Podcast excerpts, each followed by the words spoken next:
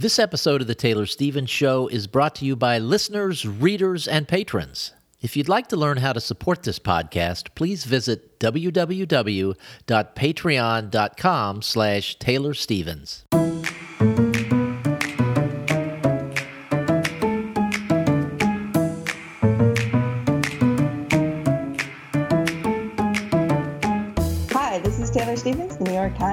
Best-selling and award-winning author of kick-ass international thrillers, and this is the Taylor Stevens Show with my good friend Steve Campbell, where we are kicking writing in the butt, one word at a time.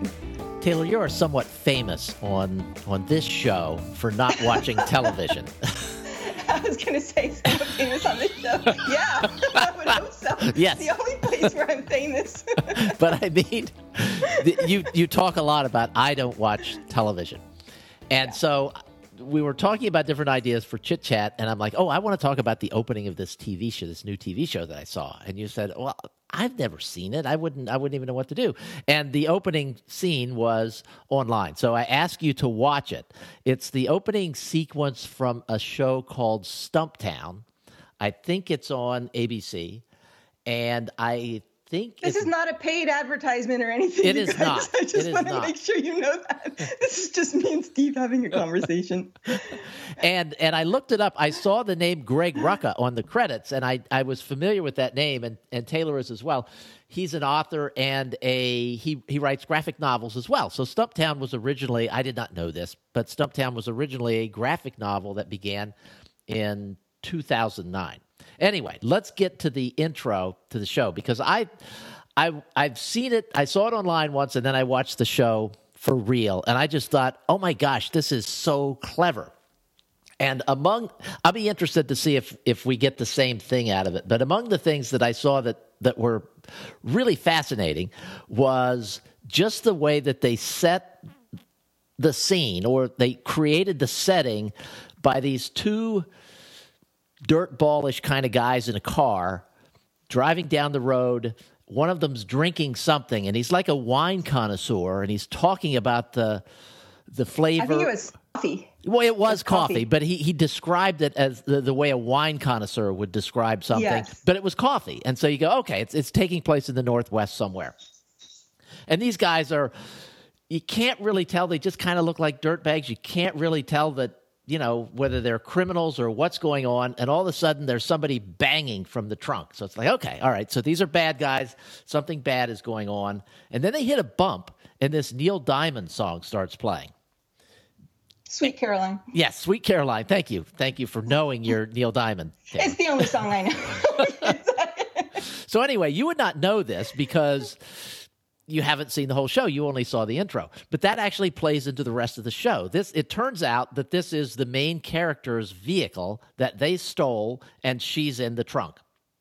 And this mysterious tape player that just every time you hit a bump it starts playing this mixtape of these old sappy songs and so it, it almost becomes like the theme of, of the show like like whenever there's an action sequence the car hits a bump and it starts playing a song like sweet caroline and then things start to happen and I just thought it, it was like a two and a half minute intro scene that ends with the car flying off a bridge after our heroine has broken free of the trunk and is beating the daylights out of the people driving the car.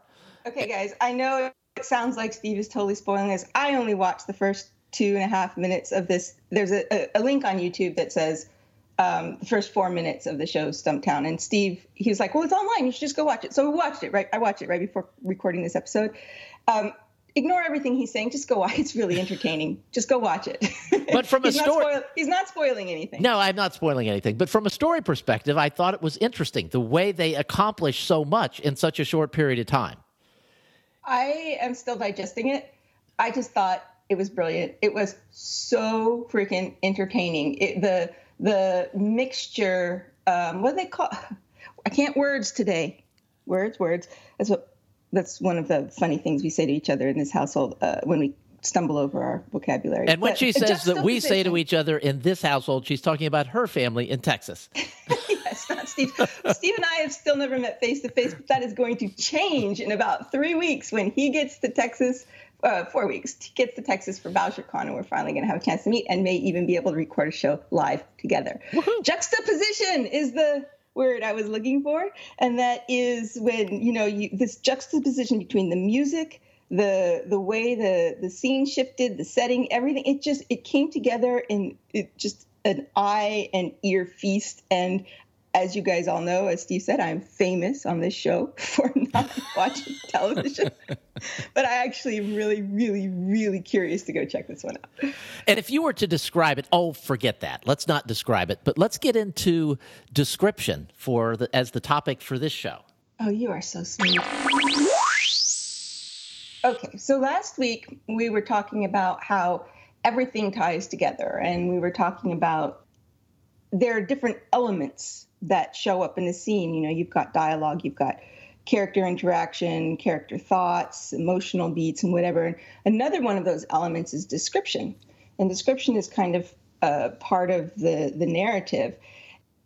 Description is one of those things that comes up a lot in um, questions that people ask me either when I'm doing events, and sometimes they come in um, as reader feedback like when an inspiring author will read one of my books and they'll be like, I just don't understand how you bring this to life so well. Why is your work so different than mine? And the emotional component of it really is part of it. But if you if you look at the reviews that I get nearly across the board, even from the haters, about my work, the one of the themes that keeps showing up over and over and over again is that of very vivid settings, bringing them to life. And I've talked about this before in how the settings are, there's an emotional component to them. And we've also talked about description as character in motion, right? So I got to thinking about this in terms of everything tying together. And uh, knowing that we were going to do this show, I like started pounding out these different like ideas, trying to get it coherent and logical so that when I got on here, I didn't just trip over myself and and wasn't helpful but i only got halfway through that before we had to start recording. So um, you know some of this is going to be a little note referencey and some of this is going to be just off the cuff. But basically um, the re- one of the reasons that description is such a big deal for for authors is because that's a major part of what brings a scene or a setting to life. It's what part of what makes it feel real. And description is also really visual. So when we put description down on the page, we're basically describing what the character sees, right? Or what the author wants to show you of if the character is not seeing itself, herself, self, whatever, um, the author is showing you the world that the character is walking through. So it's really natural to think of description in terms of showing what a scene or a setting looks like. And because of this, we often end up with two extremes. First is where we put in too much description. The author goes on and on, and they're detailing the character's surroundings, and it gets really boring. Like a lot of the stuff doesn't really matter. They're trying to bring this scene to life, and they're just putting so much detail in it. And when we've talked about description, that until now has been sort of where we focused on how to pare that down, how to uh, figure out what's important, how to get the character in motion through those settings. The other extreme is we end up with not enough description. And so we have no true sense of place. And so when you have no sense of place, the, the character can feel as real and alive as can be, but they're not connected to anything they're just there, right? So that's what I wanted to talk about today in terms of description. And I had sort of a different way of looking at it or describing description that might possibly be helpful to those who are trying to find this balance between too much or not enough. And it's this the ultimate purpose of description is so your characters don't end up interacting in a spatial void. So the balance that you're looking for is not about bringing a setting to life for your readers, it's providing the backdrop, the palette for your characters in this mental movie that they're performing in so that they're actually interacting with uh, showing up on an actual stage, a real setting, and it's not we're only looking at the setting and where's the character, and it's not here's the character on a bare empty stage acting and interacting with nothing, right? So it ties into the concept of character in motion, which just to refresh that concept real quick, when we've got character in motion, you, you need to show the setting, don't tell the setting. And you show the setting through the character's observations and the character's movements. So, regarding that ultimate purpose of description, meaning that your characters don't end up interacting in a spatial void, description isn't there to bring the location to life. It is there to provide the context and the environment that your characters are inhabiting so they're not forced to exist in nothing. And so, you know, when I think of material that Steve and I have worked with, where I've gone in and completely rewritten scene settings in order to bring a place to life, it wasn't about going on and on about here's what it looks like or whatever. It's it's creating the world. It's basically like um, it's it's like an artist painting a, a picture. You are uh, or maybe like a filmmaker or somebody who who goes and um, does set design, right? This is set design. You you have a character who's going to be acting in this set. What set are they in? Because set the setting sets the the tone. Is it is it bleak? Is it happy? Is it bright? Is it dark? Is it gloomy? Um, it sets mood. It sets so many things. And when you don't offer that to the reader, you have no set, you have no setting, right? So last week, when I was talking about everything tying together, I didn't have any actual examples. And so that's where my panic was today. It was like, crap, I've got I've got to come up with some examples here, and I'm not going to be able to do it on the fly because my mind is just does not work that quickly um, when it comes to creative things. So I made some stuff up. So here's the little note that I wrote to myself. I was like, here's a made up example of the type of chapter and scene openings that I've seen that demonstrate characters interacting in a spatial void. So here's our little scenario. In the prior scene that is just closed out, our protagonist, Jane, heard a song on an old mixtape that triggered a memory. And that memory may have something to do with why her friend Mary has been acting strangely. Now, Jane and Mary have a mutual friend named Bob. And Jane wants to talk to Bob about the song and about Mary, so she goes to visit Bob at his office. And at this point in the story, we know generally where Bob's office is, but we don't really have any other sense of Bob's place. Just that he's got an office in X part of town, and Jane went to visit him because it's possible the song she heard has something to do with why Mary has gone off the rails, right?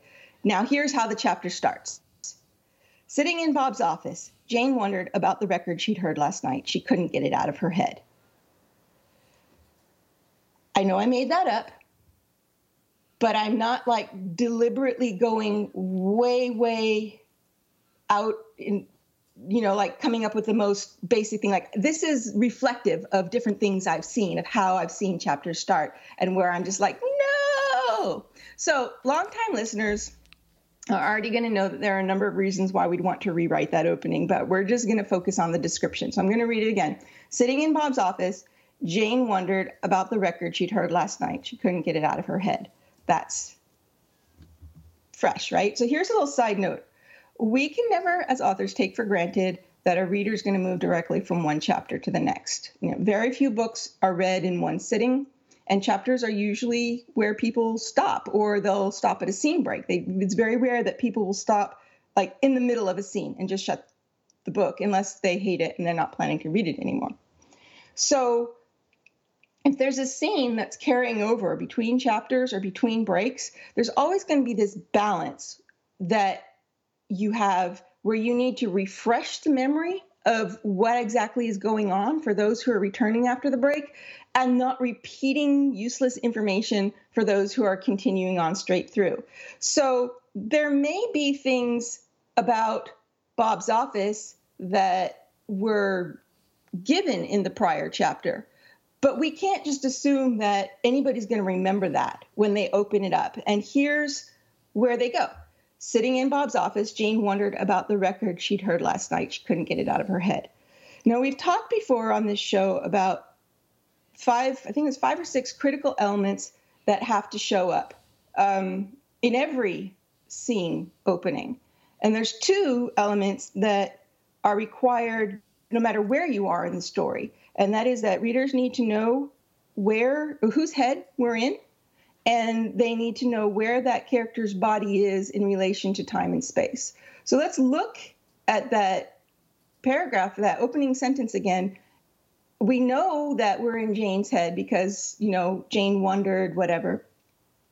But do we actually know where Jane is in time and space? Sitting in Bob's office, Jane wondered about the record she'd heard last night. All we know is Jane is sitting in Bob's office. Now, if I asked you right now to describe to me what Bob's office was, is Bob a lawyer? Is he a doctor? Is he a newspaperman? Is he an engineer? You couldn't tell me because none of that information has been provided. We don't know if Bob's office is in a good part of town, bad part of town. We don't know if it's in the country, in the city. We don't know anything starting this chapter fresh. We we have no sense of how it feels. We we know nothing. So we look at the the meta meta details of this this office, right? Where is it? How did Jane get there?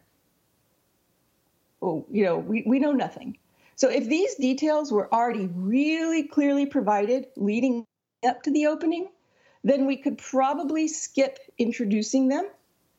But we can't skip them so completely that they don't show up at all, right? We don't have any sense of anything. So, right now, as far as the reading mind is concerned, Jane is sitting on an on a chair, or we actually don't even know what Jane is sitting on, on an empty stage with a sign that reads Bob's office above her head. That's all we've got.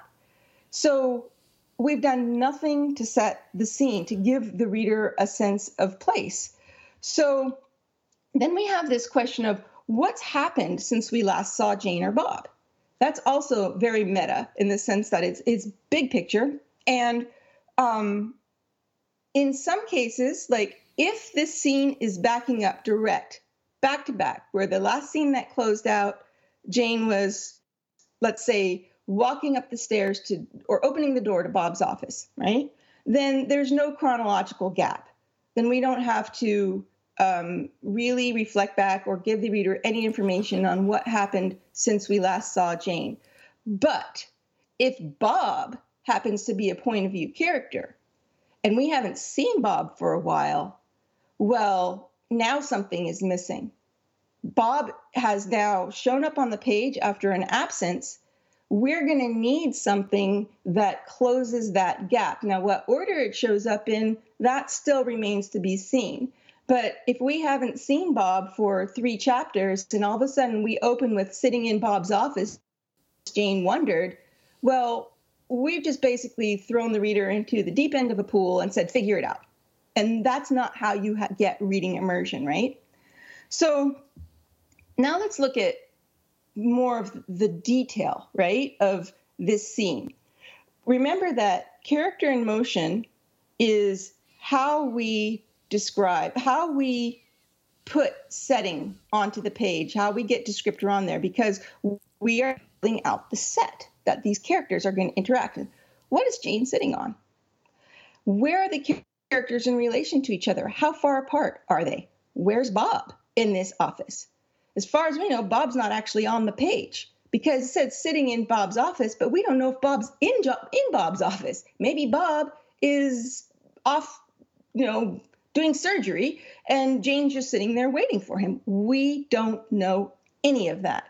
So that's the the the problem when you don't have enough description, you just bam, open a chapter or a scene with here's Jane, see Jane run. It doesn't work. It, it, it, it throws you into the story, yes, but without any emotional connection to the characters, without any visual setting, it doesn't feel alive. It doesn't feel real. It feels like a, a grade schooler telling a story to their friend. And if that's the tone that you're going for in your work, then that's fine. Because, you know, just because I write with a certain measure of gravitas or whatever doesn't mean everybody has to. And sometimes this type of very chatty, telly storytelling type can be can be what the, the tone that the author's going going for, and, and that's fine. But if you're trying to make this feel grown up and make it feel serious, and not serious in the sense of uh, somber, but serious in the sense of you're actually a serious writer, a serious storyteller, you've got to provide those details. You've got to put them on the page. So I don't have a, I didn't get far enough in my notes to actually go about showing how I would do it myself. Um, but just from the way that I write and the way that I storytell, I know that I would not ever, under any circumstances, start a chapter with uh, an ing word sitting in Bob's office. Um, I would probably start it with Jane walking through the door because that immediately puts us in character and motion. And I would start it.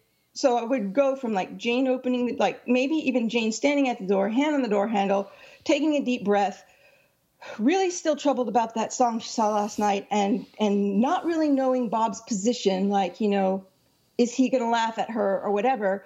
Opening the door and stepping inside.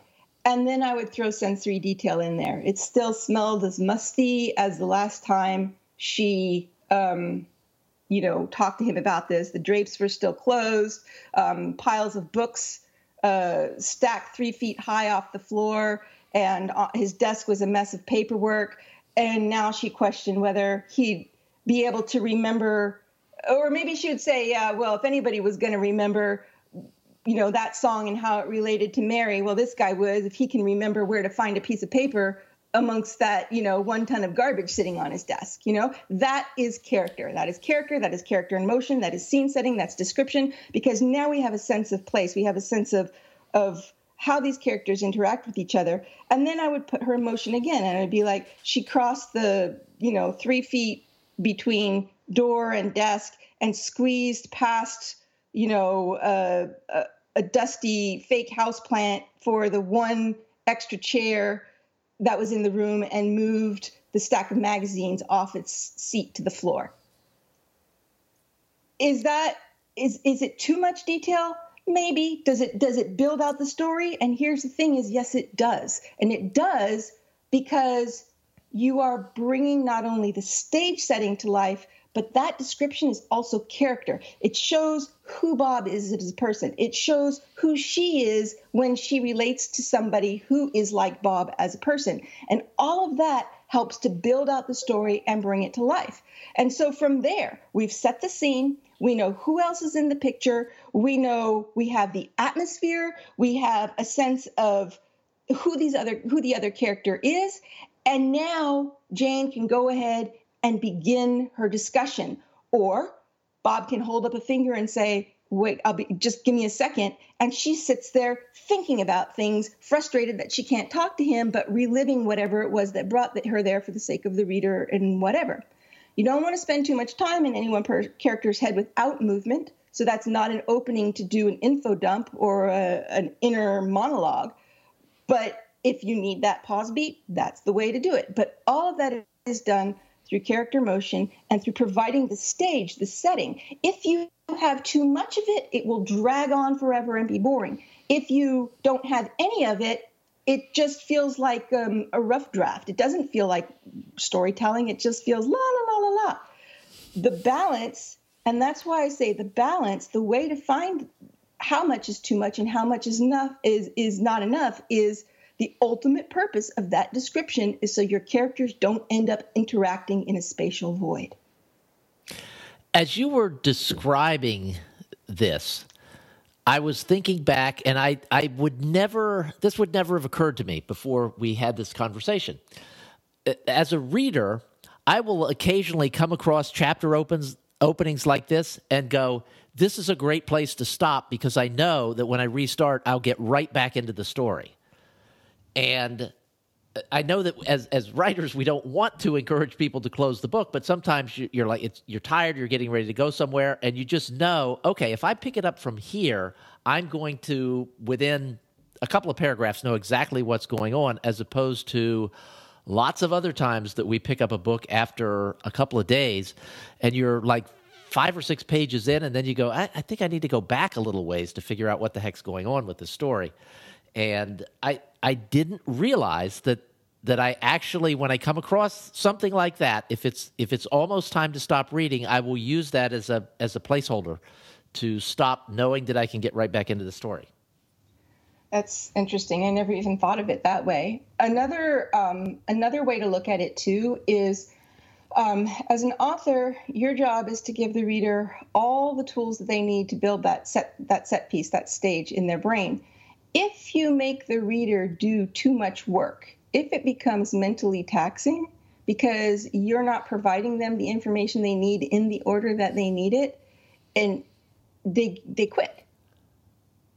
And so each reader's going to have their own version of what that means. There are some readers who are really, really just fine reading material that's very sparse and that requires their brain to do all the work, and they and they don't care at all. And and then there are some readers that are so highly sensitive to this that if you I've been often accused, for example, in, in from readers in my books, that there's no character development and and that's always very confusing for me. But I think that it comes from um, readers who are used to pages of introspection from characters as they reflect back on how things make them feel. And in a thriller there's no room for that. You you have to get to the point and move on. And people who get it will get it and those who don't but that's what that's what a thriller is. And so um so that just goes to show the variance of reader expectations in what constitutes too much description, what constitutes not enough.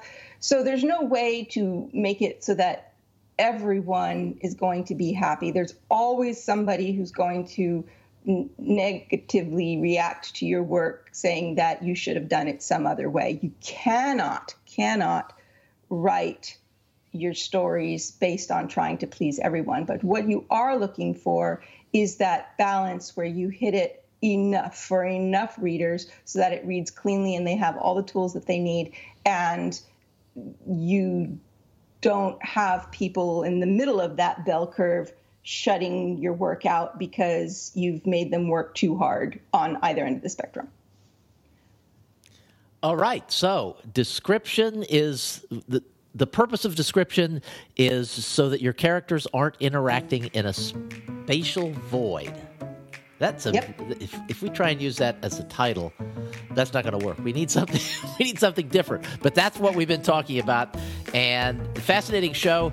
It kind of leads to another question that I have and we're a little bit too late to get into that, but we will uh, pick that theme up with uh, the, our next episode, which will be next Tuesday. So thank you all so much for listening. And Taylor, thank you for the insight. And thank you guys for being here, and we'll be with you next week.